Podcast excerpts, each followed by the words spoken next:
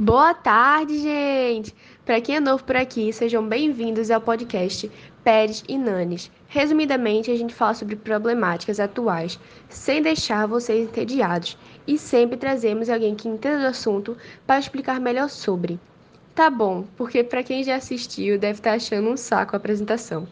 Hoje a gente escolheu trazer um assunto bastante atual, o break dos apps, que será detalhado e bem argumentado pela nossa ilustre convidada, Ana Beatriz.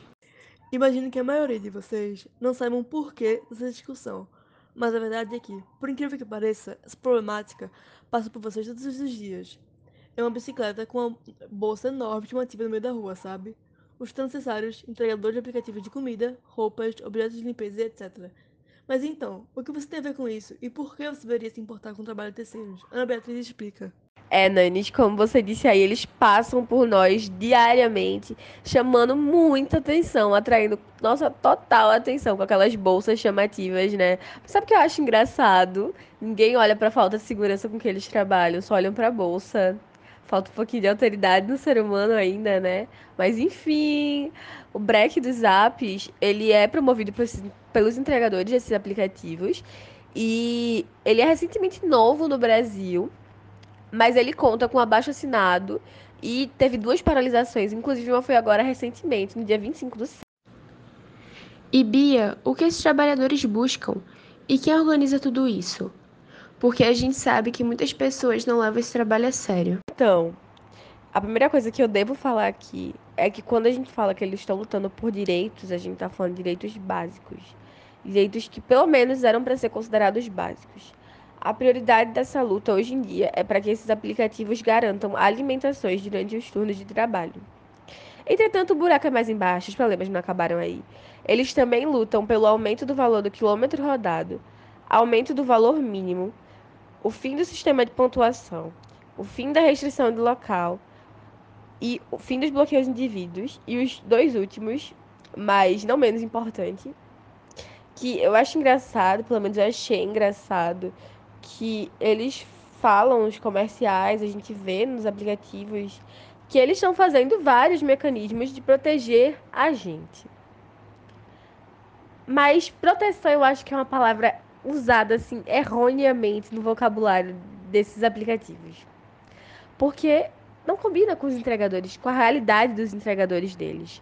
Eles, os empregadores, é, esses entregadores estão lutando pelo quê? Por auxílio pandemia. Mas o que, que é isso, Ana? O que, que é isso, Bia? O que, que é isso? Eles estão lutando por equipamento de proteção. Sim, eles estão lutando por equipamento de proteção. Porque eles não estão recebendo máscara e eles não estão recebendo álcool em gel. Mas, assim, o mais, para mim, assim, acho que é o auge, assim, da proteção que eles não garantem. Que todo mundo sabe que trabalhar na rua de moto, a maioria são motos e bicicletas, é super arriscado e eles não têm garantia nenhuma de que se acontecer alguma coisa com eles, eles vão estar protegidos. Por isso, eles também estão lutando pelo seguro de vida, acidente e moto.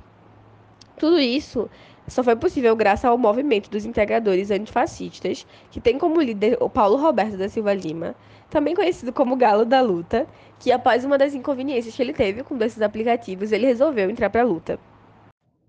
É realmente um assunto muito importante, principalmente durante esse período de quarentena que muitas pessoas estão consumindo esses apps e tenho certeza que muitas pessoas não sabem o que se passa por trás do pedido delas.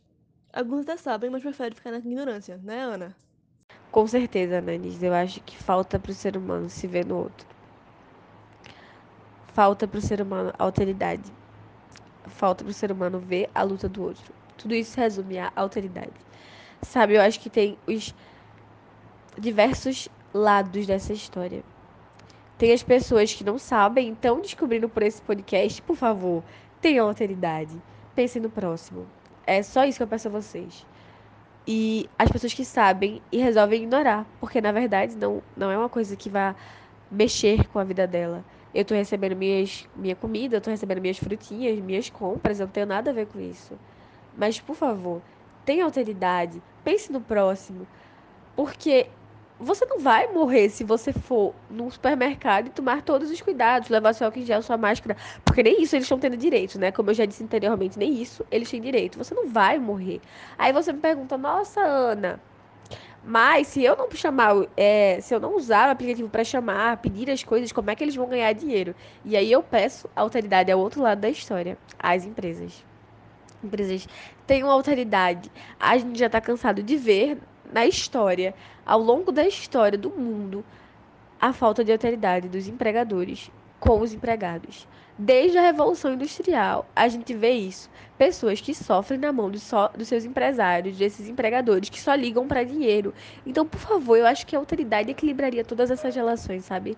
Eu acho que seria capaz de dar uma visão nova para os dois lados. Então, eles precisam de direito e a gente precisa de autoridade.